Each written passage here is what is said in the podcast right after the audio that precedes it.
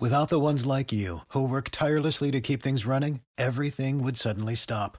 Hospitals, factories, schools, and power plants, they all depend on you. No matter the weather, emergency, or time of day, you're the ones who get it done. At Grainger, we're here for you with professional grade industrial supplies. Count on real time product availability and fast delivery. Call clickgrainger.com or just stop by. Grainger for the ones who get it done.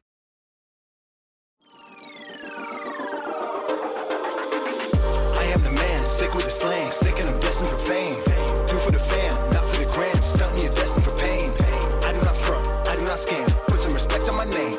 Sick like click and I bang. Y'all gon' remember the name. Y'all gon' remember the name. What's up, ladies and gentlemen, boys and girls around the world? I would like to welcome you back to the Real Talk with Zuby podcast. Now, on today's episode, we have got on a former Republican Congress candidate, and uh, she is also the founder of Red Renaissance. And of course, this is Kimberly Klacik. Welcome to the show. How you doing? I'm doing well. Thanks again for having me. I really appreciate it. No doubt. I've been I've been looking forward to this for a while. So I've done um a very brief intro right there, but for people who may not be familiar with who you are, tell them a little bit about you. Yeah. So, you know, I ran for Congress this last time around in Maryland's congressional district number seven. Um, I took on the head or the former head of the NAACP, uh, and he was also the former congressman 30 years ago in that district. So uh, we went up against the Democrat machine. It was a plus 30 district, we or plus 30 D district, so we knew it was going to be hard. Uh, but we thought, you know what? At some point in time, you got to start chipping away. Uh, we came out with a campaign ad that luckily went viral. Something Mhm. definitely, you know, you can't plan to go viral. We got lucky there. Um, and it caught the attention of the president of the United States at the time, President Trump. Um, and then, you know, with that, we were able to speak at the RNC convention. Um, you know, we raised a lot of money because of the ad, because President Trump talked about it. Uh, again, we didn't, we weren't successful in our bid, um, but we did pretty well. You know, we chipped away at it. We went Mhm. from 3,000 votes that are usually uh, collected by a Republican in Baltimore City to over 13,000. Um, so we feel that, you know what, this is something that we should be doing across the country. Um, Republicans, uh, you know, they neglect or ignore, I guess you could say, uh, urban areas, and they've been doing it a long time. Yeah. And anyone that saw the Senate Georgia runoff races, you would see that uh, Georgia was won because of the predominantly black areas like the city of Atlanta. And Mm. so, if Republicans want to continue to win seats, they're going to have to realize that, you know what, you've got to engage the black community, whether they want to or not. So, you know, that's why I started Red Renaissance. We're going to have that roll out next month. Uh, but we'll be recruiting candidates in urban areas. It doesn't matter what color they are, you know, just some people that have hopefully grown up there, that love their cities, and that want to make a difference and a change, and of course, have conservative values. So, Mm. you know, that's what we're going to be doing, like I said, starting next month. And hopefully, we'll flip the house in 2022. Yeah. Uh, out of curiosity, when you say a plus 30D district, what does that what does that actually mean? As a as an Englishman, that doesn't mean anything to me. So, what does that mean? Yeah. so let's see. For Republicans uh, versus Democrats, I guess you could say uh, for every 30 Democrats, there's one Republican. Oh, right. You know, okay, so okay. It's, yeah, it's it's to win is just a ridiculous, insane idea.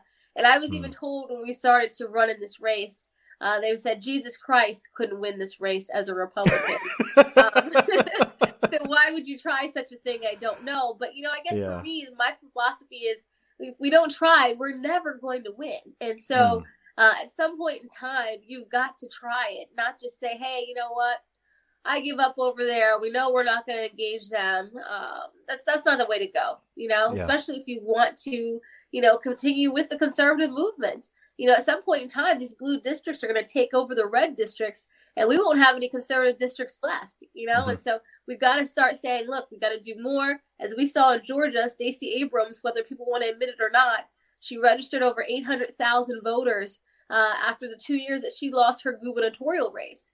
And that is why Georgia went blue, you know? Mhm, And so we mhm. got to do the same. No doubt. Um, why do you think it is that pretty much every major city in the U.S. is blue?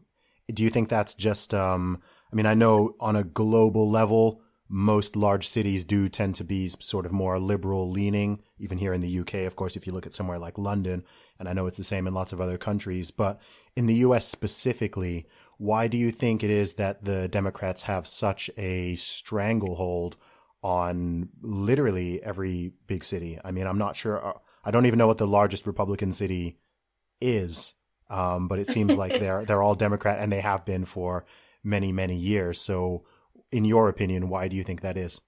Yeah, so Republican city, I guess in the U.S. would be San Diego is under a Republican mayor okay. right now, okay. Uh, and they're doing pretty well, uh, as mm. we hmm. know. um, but yeah, no. So I think it's because Democrats have always um, put themselves out there as the party that's for social good, right? They're the party that's for the poor. They're the party that's for civil rights. They're the party that's for the black community. That's that's kind of what they do each and every election cycle. Uh, mm-hmm. But unfortunately, it's just not true. You know, I myself am a Republican. Like you said earlier, you know, let people know who you are. Uh, for the past eight years, I ran a nonprofit uh, doing workforce development in Baltimore City. And so we've helped over 200 women become gainfully employed. Over 30% went on to be financially independent. And we did that without any grants, uh, any help, or anything from the city.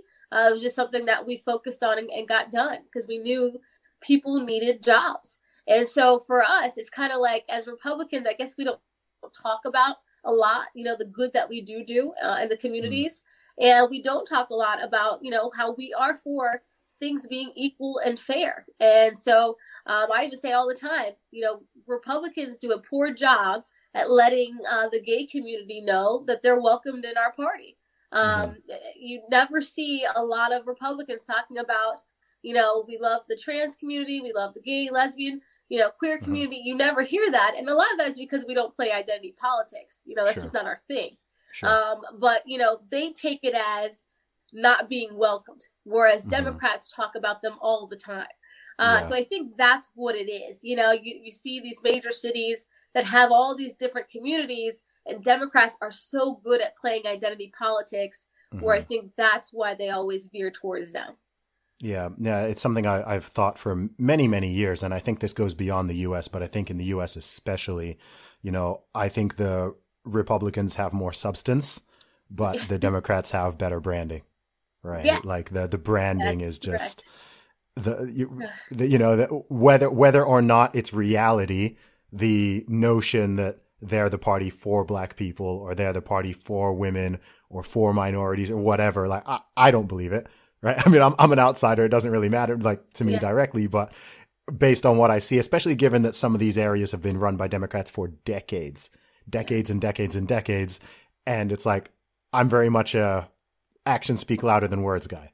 So it's like, okay, yeah, you can play all the lip service. It's not hard for a politician to go out there and say, oh, yeah, like, you know, talk to this community and that community and this minority and that minority and whatever. But I'm like, okay, but what are you doing what have you right. done? Right. You've had 20 years, you've had 30 years in this area, and I'm not seeing a lot of tangible things, but it seems like, you know, that's how I view things. I guess it's how you view things, but it yeah. does seem like a lot of people do really care about the branding and the sort of feeling and the optics and that kind of stuff. So, how do you think that Republicans in general can improve that, shall we say, branding without playing the same identity politics game and you know making it clear that yo this message is for everybody but without doing that thing of okay speaking to this these people and these people and these people and splitting everybody up in that same way do you think that how can that be done is it possible that's a great question you know mm. um, here in the states we call it pandering you know uh, yeah. that's a, that's what they do Mm-hmm. Um, but I, I think now we're at a point where it's gone so far that we might have to, you know, dive into the identity politics just a little bit to kind of regain control and pull it back. Um, mm-hmm. and letting people know, look, you know, just because you are trans, just because you are black, just because you are Hispanic, that, you know, if we want to treat you all equally as we do, then, you know, just understand you're all part of, you know, the United States. You're all mm-hmm. constituents, you're all residents. Um, not everyone's American citizen. You know, hopefully they're on a pathway to citizenship. But you know, you're all part of this country, and we all want to work together. Um, but you know, this has been going on for decades of this pandering, and so people have really broken themselves off to groups. As you know, there's a a, a rainbow flag uh, for the gay community. You know, mm-hmm. everyone looks at the American flag as part of the conservative movement, right? Yeah, it's really there's all these even different flags, like you know, here's my land, here's your land. Yeah. you know, we, we don't get we don't get together enough and say, look, you know, this is we're all in the same boat here. You know, we're yeah. all riding it out. Um, and so how we pull it back, I don't know. I had this conversation with my manager just the other day. You know, for me in my race, uh, what we said to the donors is not the same message we could give the voters. But mm-hmm. I'm the kind of person where I didn't switch it up. You know, like th- this is what I'm saying. Here is my message. I'm not a politician. This is exactly what I plan to do. Whereas mm-hmm. the voters wanted me to be more emotional, right? The voters wanted me to distance myself from President Trump because they didn't like mm-hmm. the way mm-hmm. he spoke. And I'm like, well, President Trump is the only guy that is presenting a plan for the inner cities. And, and we see that even today. Joe Biden, you know, they have yet to, to present a plan for any of the inner cities. And, and Baltimore needs a plan. Uh, they announced this morning, I, I retweeted it uh, on my Twitter feed 15,000 vacant homes now in Baltimore City. So, mm. you know, the vacancies are going up. You know, we're having less and less job opportunities. People are leaving the city. The schools are getting worse. There's no plan in Baltimore. You know, there's no hope inside. Our, our homicide rate is, is through the roof, you know, shootings, everything. And so for me, hmm. I ran on, look, guys, where we're going right now, we're not going to survive on this route 10 years from now. And for some reason, uh, you know, they wanted me to really be like, hey guys, you know, very mm-hmm. emotional, mm-hmm. you know, kid yeah. gloves. Hey guys, this is what we need, and da da da. You know what I mean? They didn't want someone I think that's stern. Whereas yeah. donors, and we raised over $8.4 million, donors want someone to say, look, we're bringing manufacturing back, we're using the port, we're going to do it this way, da da da da da. Mm. And so, mm. unfortunately, I had, you know, the same message for both. And I guess I should have broke it up and been a little bit more persuasive um, and kinder in my mm-hmm. message to the mm-hmm. voters. Yeah, I think it's hard because I think politics is an ongoing battle of like stuff that does good versus stuff that feels good. Yeah. And sometimes those things can be aligned, but oftentimes, you know, people are, a lot of people are very emotionally sensitive. I'm not that kind of person. So sometimes even when I say things, people people take it the wrong way or they think I'm attacking someone when I'm not. And I'm like, no, I'm just very I'm very much a straight talker and I care about what does good rather than what feels good. And I think it's really interesting. I mean, I saw I remember when you put out that that campaign ad um, which you know struck really struck a chord. Um, I know a lot of people like the you know, cool, like you know she's she's there, you know she's looking good, she's got you know, and then she's you know showing the the juxtaposition, you know, actually showing parts of the city and stuff like that. But I also saw saw some of the negative feedback, right? Even some of the negative feedback from Black Americans, right? And yeah. I was re I'm reading through it, and some of it is some of the things you know that get said about me, but I'm reading things you know people saying like, oh, this is an attack on Black Americans. This is an attack on Black community. This is an attack on the city of Baltimore. So people take every, some people take every criticism or every pointing out of something that could be improved as, as an attack. And I don't know, it's, it's difficult to know how to kind of get through to people like that because everyone has their different ways of communication. And I, I, when I watch that, I don't think, oh, this is an attack. I think this is, oh, this is someone who's being honest and highlighting some of the issues which everybody knows exists, whether or not you want to admit it. People know these issues exist. And rather than just trying to bury it and act like, yep, everything is fine, you're you're just showing it, you know? Um so yeah, I, I mean I don't even really know what the what the question is there, but how how do you kind of I don't know, how do you how do you reach people when they see everything as an attack on their identity or their city and things like that? How do you how do you bring those messages together of i don't know maybe doing good and feeling good? It's i think yeah. it's a challenge yeah.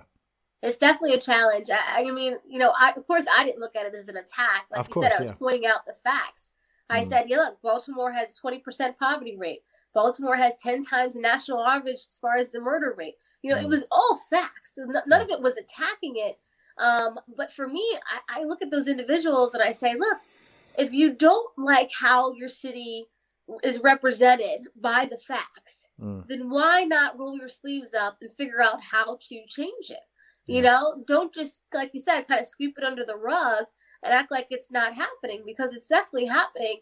Um, and then a lot of the feedback I got, they said, oh, you know, now that people think Baltimore City is, you know, looks crazy and, and we got Mm. this and we got that. I'm like, a lot of people saw The Wire, okay? Yeah. people already knew what Baltimore looked like. yeah. okay, this is no secret, right? And then we had the riots back in 2015. Senator Bernie Sanders came to town and said, "Wow, this looks like a third world country." But unfortunately, you know, he just then once the cameras left, he turned Yeah. around, went back to DC, and nobody still did anything.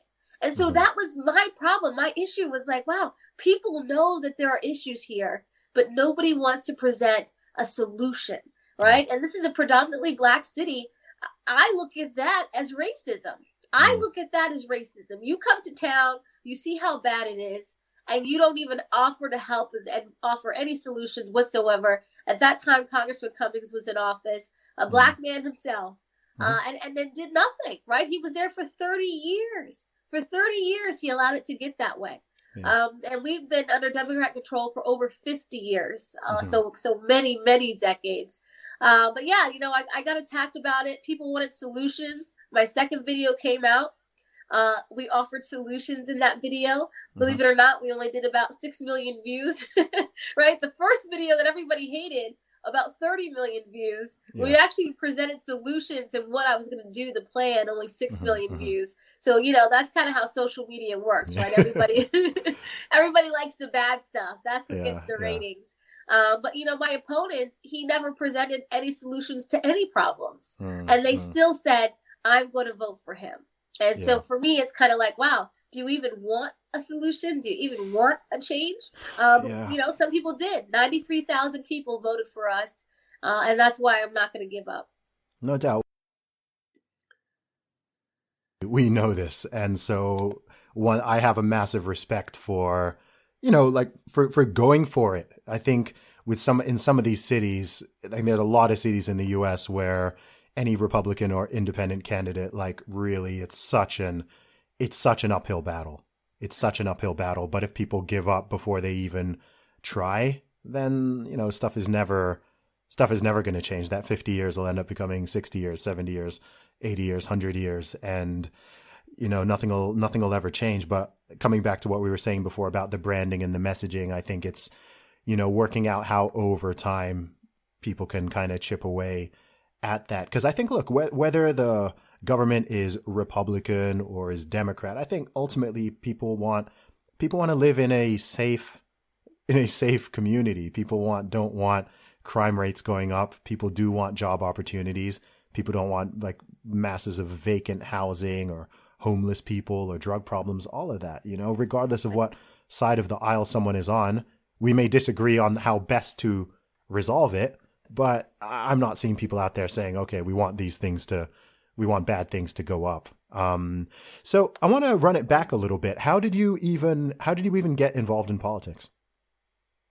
Yeah, so uh, crazy story here. Um, like I said, I was, you know, working with my nonprofit, uh, and I noticed as I was getting a lot of the women employed and sending them to different, uh, we have job training programs within the cities.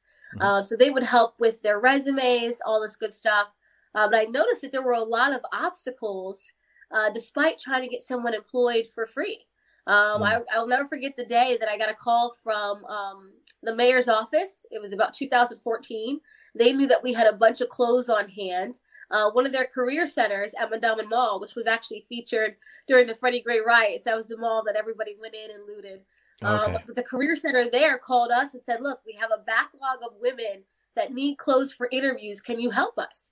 And I said, "Absolutely, I can help you." Right. So we posted it on Facebook. Hey, we need a bunch of volunteers ASAP because we got to get these people dressed. They have interviews coming up, and we don't want to miss the mark.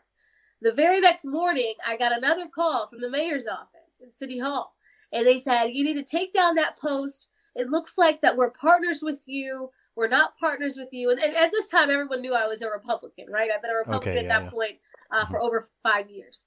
Uh, and so I said, "Wait, you want to take down a post asking people to help for free?" to get people dressed for job interviews, mm. and you guys called me. right? and then the guy's like, well, no, that was a different office. I don't know why they called you, blah, blah, blah, blah, blah. But we could still use your clothing if you could send it over. I said, okay. this has got to be a joke, right? Yeah. Uh, so I hung up the phone. I took down the post. I then put up a post explaining what just happened. Mm. Uh, fast forward, you know, that mayor was indicted for pay to play. That was Mayor Pugh. That was mm. her administration. That was her office that called me. The guy that called me to take down the post was also indicted and their job training program was raided by the FBI. Oh, I'm wow. like, whoa, that's the Gary I know. yeah. So it's like I knew that there were obstacles, and that's why it made me keep getting involved. Like, wow, what else is going on? Why don't mm. they want people to get employed? Right? We're helping them for free. Mm-hmm. Um, and so, yeah, I started really combing into things. Uh, we have something called the Youth Fund, $25 million. That money, I think 12 million of it hit the streets. The other millions are missing still to this day, or they're just not using them. But there's a lot of youth programs that could use that funding. Mm-hmm. Um, so right now they're kind of using it as a slush fund. Uh, they, they, took six million of it and uh, distributed it in, in four hundred dollar gift cards. You know, once you put it in gift cards, you can't follow it, right? The accountability is yeah. lost. Uh, and we had another mayor that was indicted for stealing gift cards um, a couple years ago. Also, her name was oh, Dixon. So, so it was like the same corruption over and over yeah, again. Yeah. Um, and so that's why I got involved. Um, I originally started uh, volunteering on Capitol Hill. I thought, you know what, I would love to see how this thing works. You know, I don't want to get paid for it. You know, this mm-hmm. is me learning, so it's like on the job training kind of deal. Um, and this is when uh, the Benghazi committee hearings were going on. I don't know if you remember that, where Hillary Clinton was on trial Congressman Trey Gowdy was at the head of it. Mm-hmm. Um, and I was at that time writing for a blog called Politichicks. And I said, you know what? If I'm going to contribute to this blog site, I'm here in DC, I'm here at the Capitol, I'm going to go get a great interview, right? I just, you know, that's me. I'm like, I'm going to take the initiative. So I use my volunteer badge, which you could also use as a staffer badge. And I just walk down. I'm walking through the building like I like I should be there, right? Yeah, yeah. I walk right in Trey Gowdy's office and I say, look, you know, I would love to interview Congressman Trey Gowdy.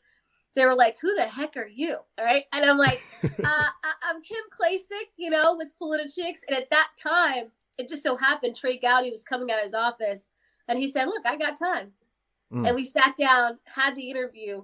Uh, because of that interview, One American News was like, "Wow, how'd you get in touch with Trey Gowdy?" And I was like, I just walked in, you know?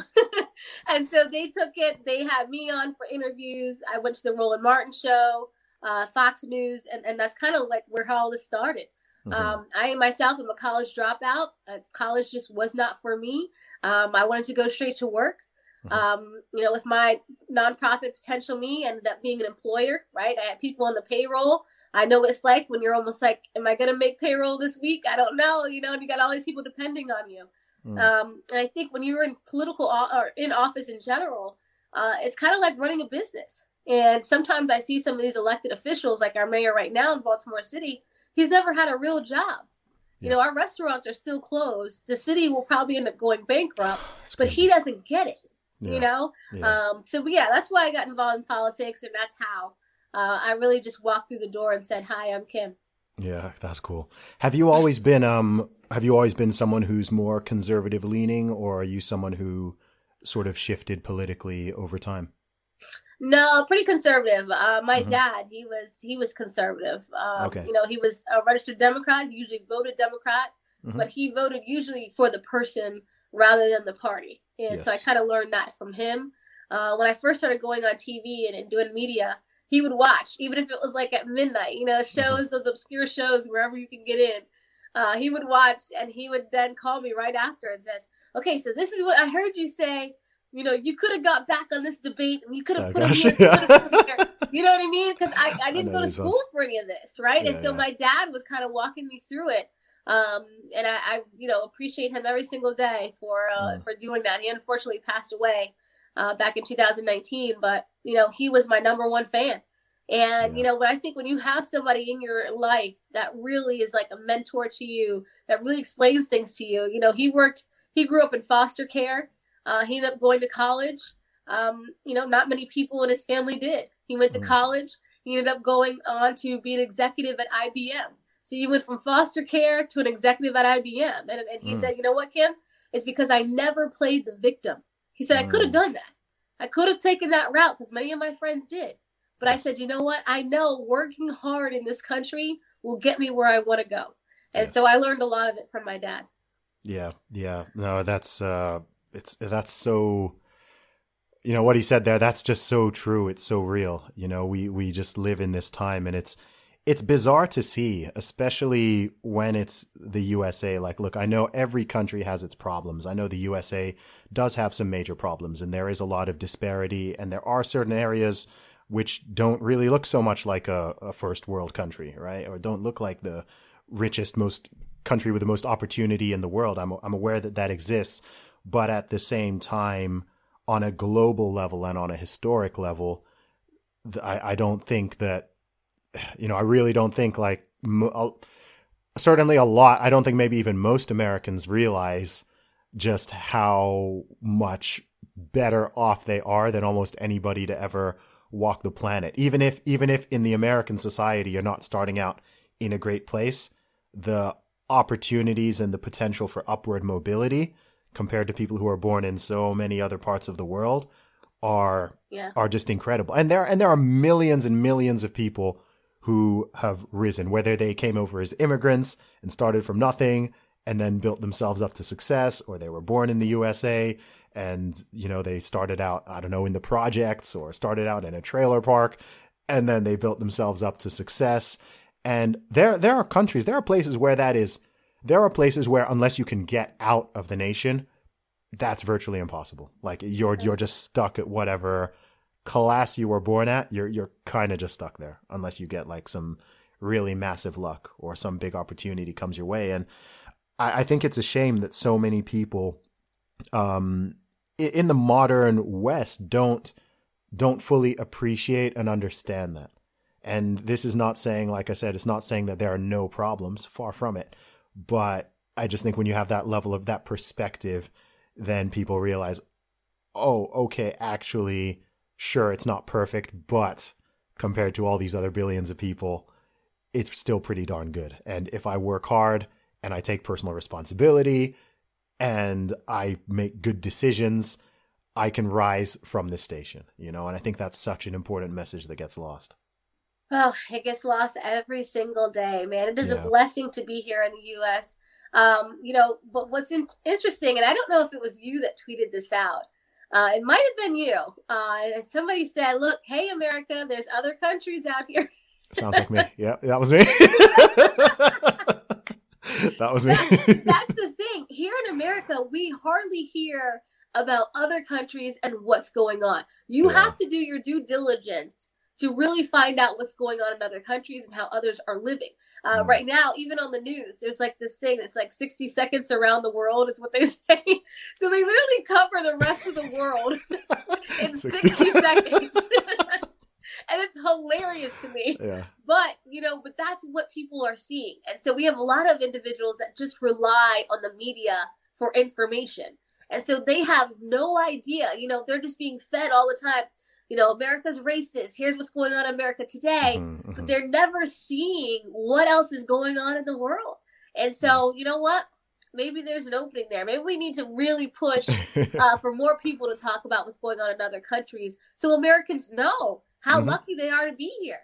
You know, yeah. all the time I hear this, this the same old story.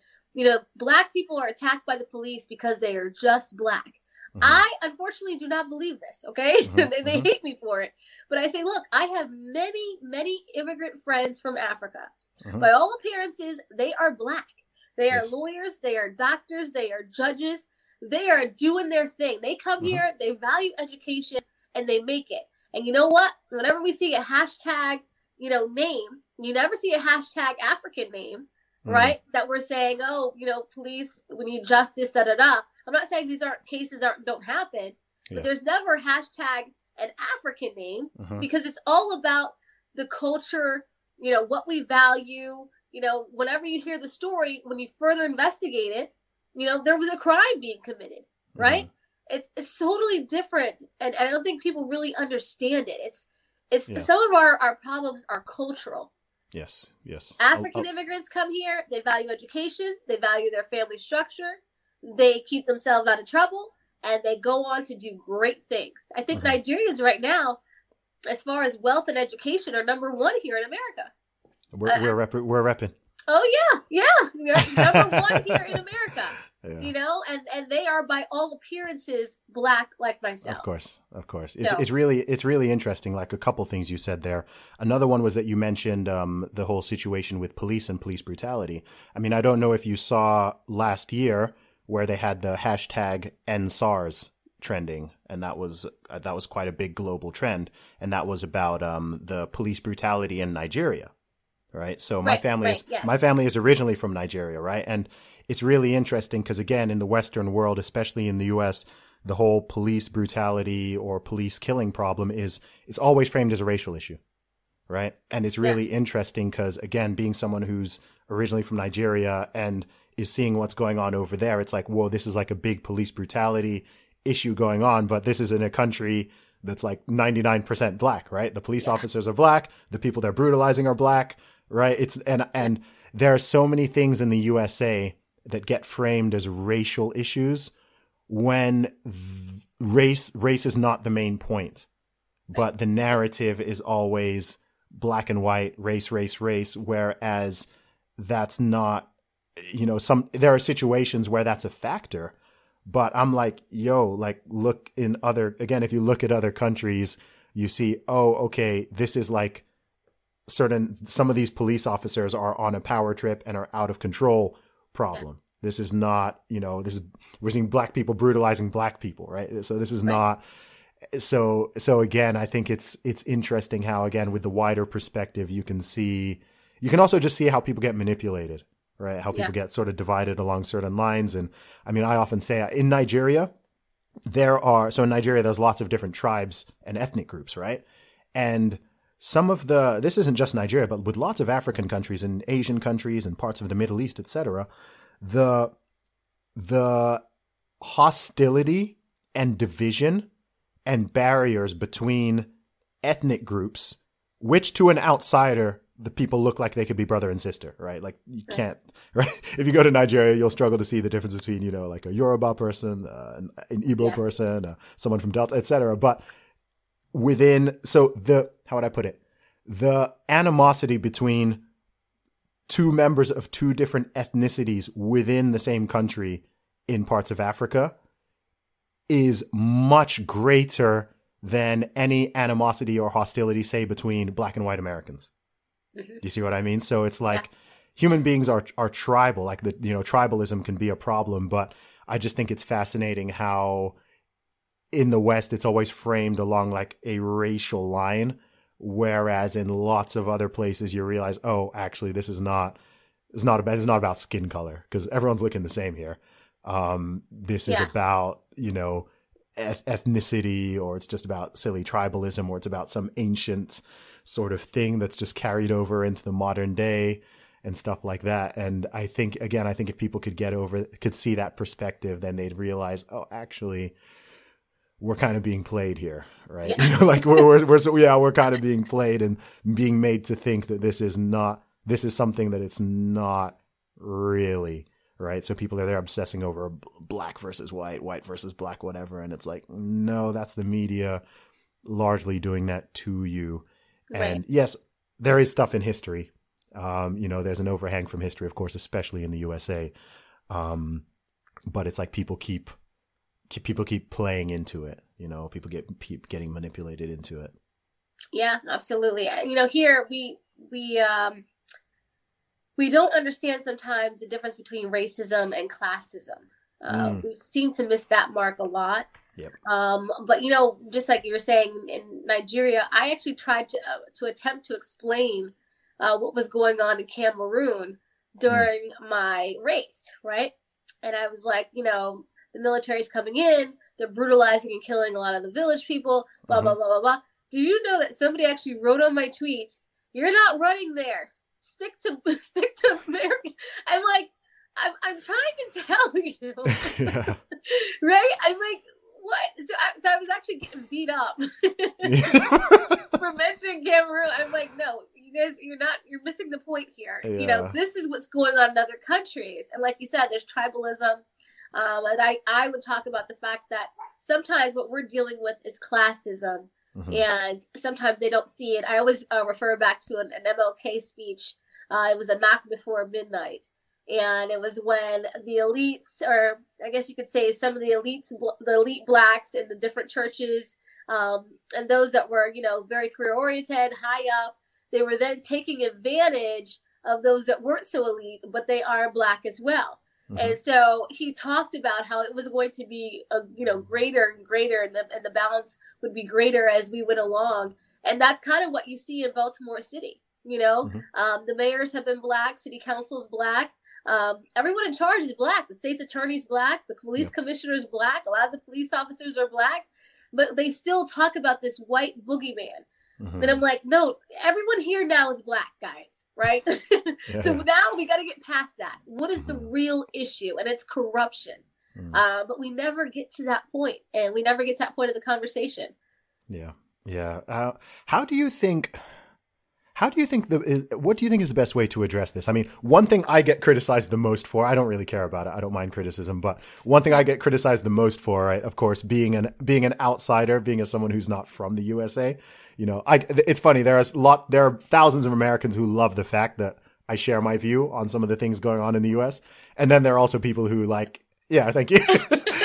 and then there are also people who, who hate it and are like, you, you're not from here. You don't, you kind of don't have a right to speak on it, right? Um, but how do you think? Again, how, what's the way?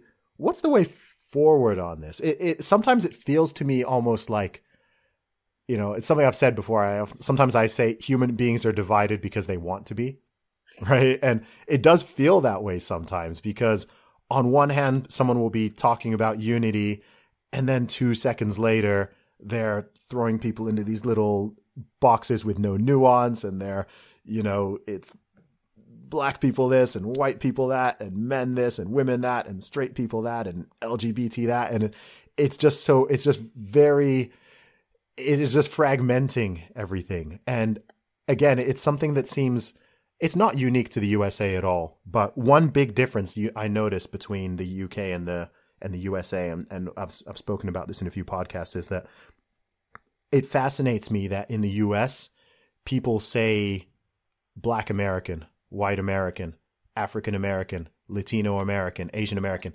In the UK, we just say British, Yeah. right? So in the UK, you- you'll you'll never hear someone call me African British or even Black British. You Yeah. won't hear them say Asian Brit. Like everyone just says British, and it's such a small thing, but I think it's very revealing of the way, like culturally and socially and politically, the two countries are quite are quite different. Um, in the USA, you hear people talk about the black vote.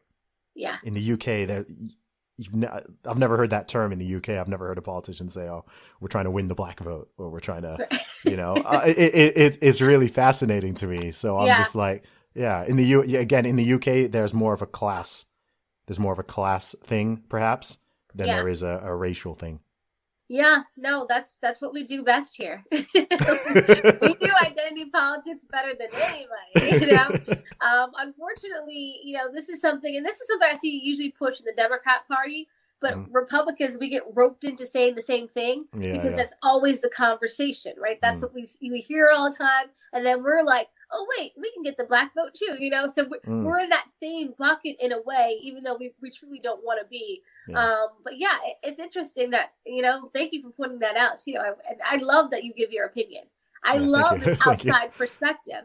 Um, This is what I got beat up for for all the time, you know, in my race. You know, they're like, "Well, you really want to help West Baltimore, but you're not from West Baltimore." Mm. I'm like, "No, I'm not from West Baltimore. I am an outsider with an outside perspective, saying, look, guys."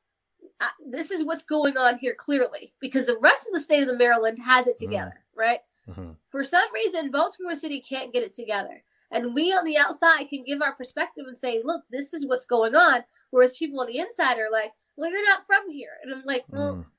you guys have been on the inside your whole lives and you never got out. Right. And so to me, it's like, obviously, there's you need other perspectives Yeah. uh, to come in and say, look, here's what's going on. Here's what we do differently over in Baltimore County. Mm. And in District 7, it encompasses Baltimore City, Baltimore County, and Howard County. So, you know, all of these districts uh, have other counties within them. Uh, but, you know, when it comes to Baltimore City, they are very tribal. They want you to be from, from Baltimore there. City, yeah.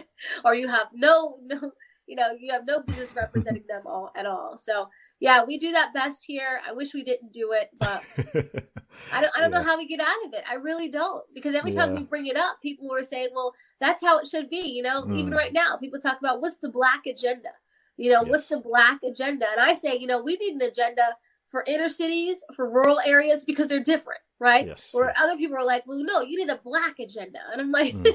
look, if we're all winning, we're all winning, right? Whether you're black, white, it doesn't matter.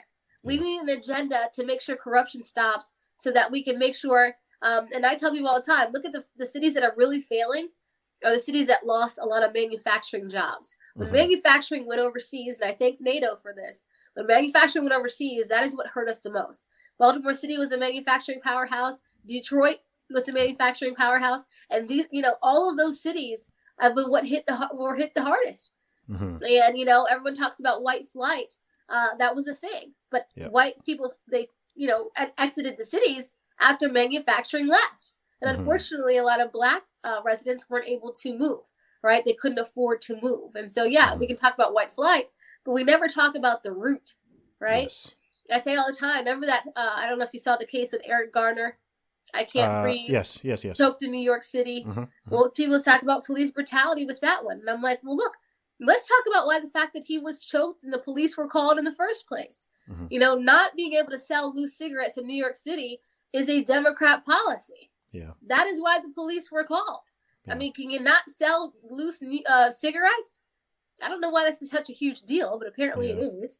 But yeah. that is why he was in that situation.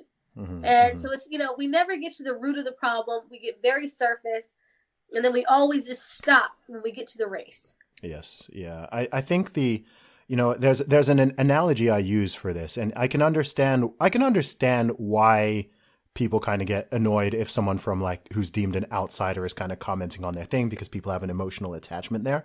Mm-hmm. But the the analogy I also use is sometimes I think so if you imagine you have like a really big painting and you're standing like a foot away from it, then you can't see the painting properly, right? You're just right. seeing like a part of it. But actually if you take several steps back, then you can see the bigger picture.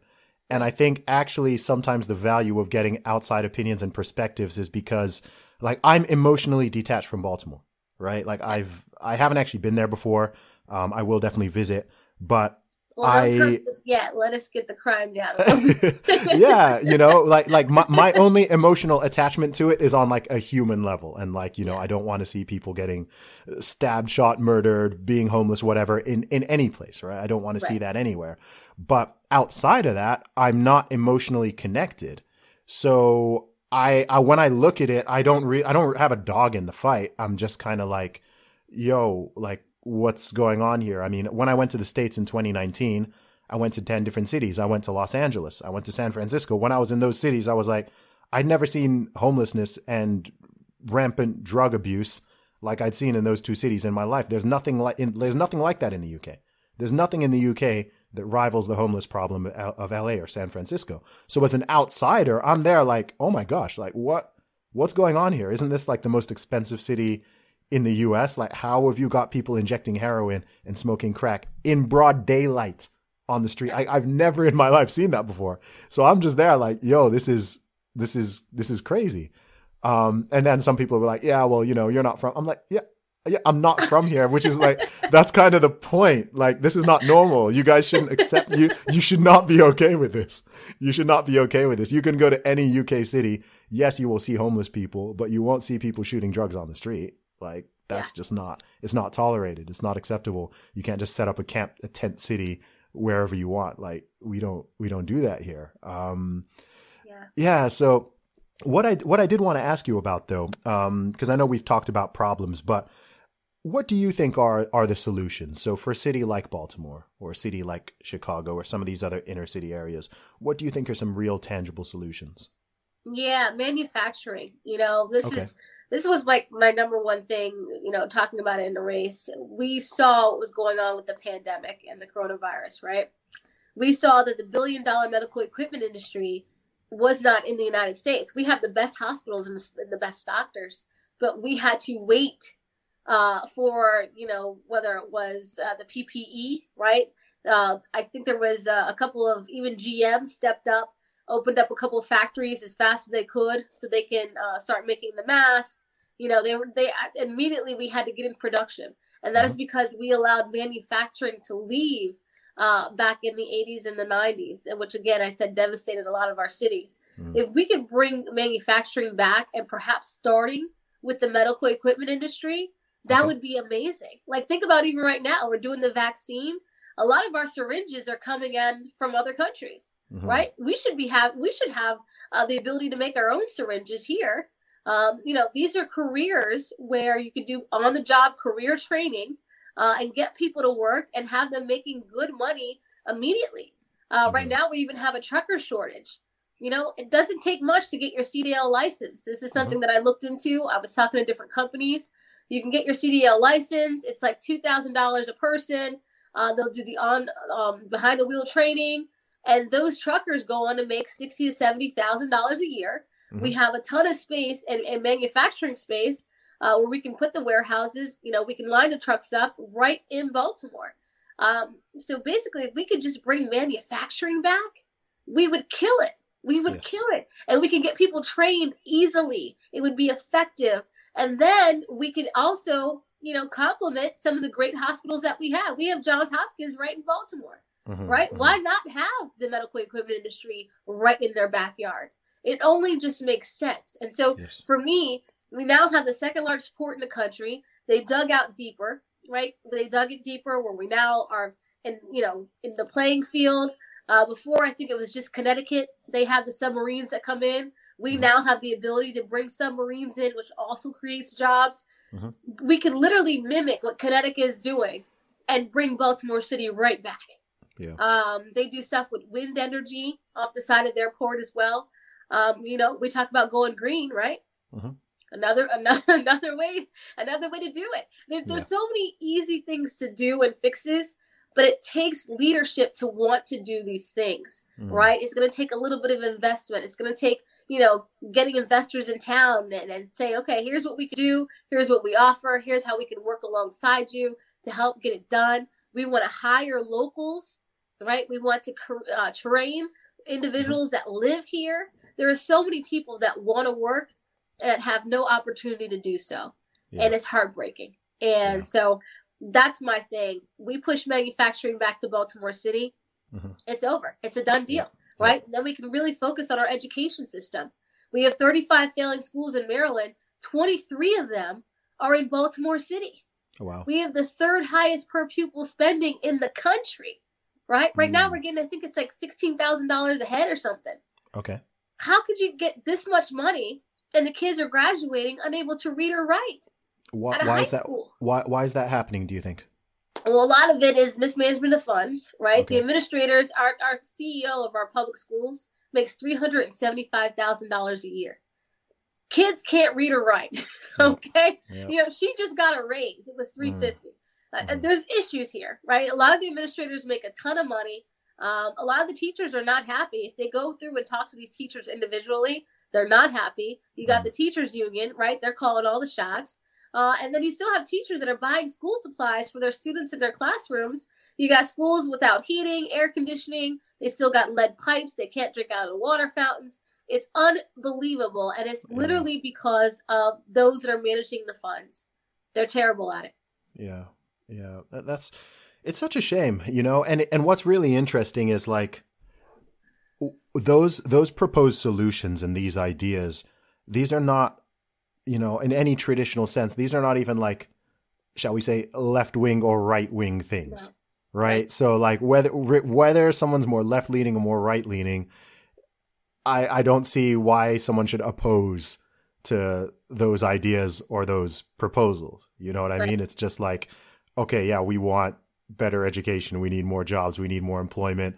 We don't want, um, you know, we don't want everything being shipped off abroad with no, I don't know, with no checks and balances just because it's, you know, it's inter- and it's interesting to me because I'm very much like a, a free market capitalist.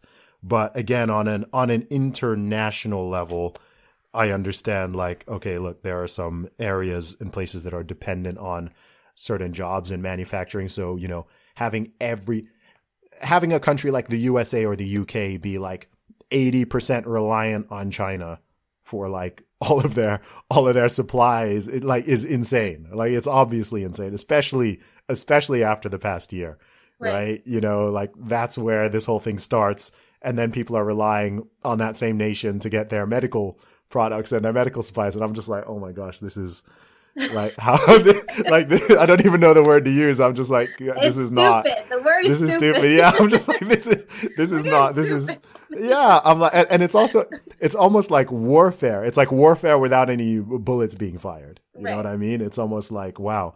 I mean, I think in the last year, the only large uh, economy in the world that has grown is China, right? Yeah. and I, I just think it's it's amazing that like, oh wow, okay, this is the epicenter of all of this, and then they're the ones who have ended up coming out coming out all right on the other end, whilst the UK is still getting battered, the USA is still getting battered, and somehow everyone is blaming tr- people are blaming Trump. In the UK, people are blaming Boris Johnson, right? People are saying, "Oh my gosh, Trump is responsible for 400,000 dead Americans," which is so deeply dishonest and unfair. But Yeah. again, people are emotional and irrational, and I'm just like, you're targeting your your aim at the wrong like just totally at the wrong place and you know i think a lot of people are terrified of china i think a lot of people don't want to say anything about china because they're just you know they're scared right they're cowardly about it and it's not Yeah. even about obviously this is not about like chinese people or the average citizen or whatever we're talking about Right. the government, right? The government, they know what they're doing. They're hyper authoritarian. We know there's all this shady stuff going on.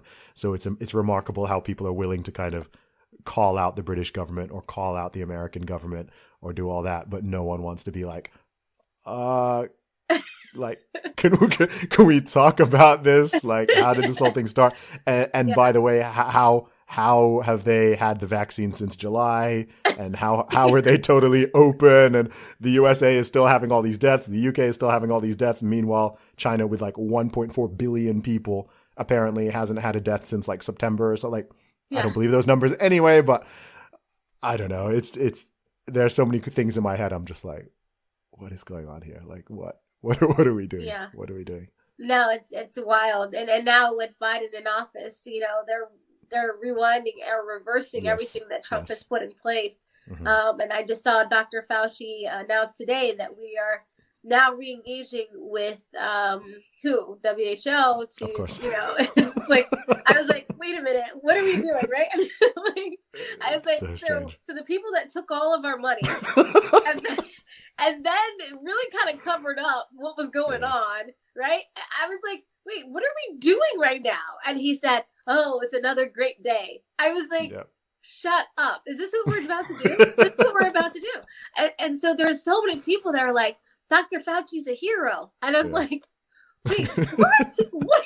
and it's so wild to me that people just don't do their own due diligence and look at the facts, you know? Mhm. When you look at the, the CDC, like you said, it was uh, wildly insane for us to say we have 400,000 deaths and then it's all on President Trump.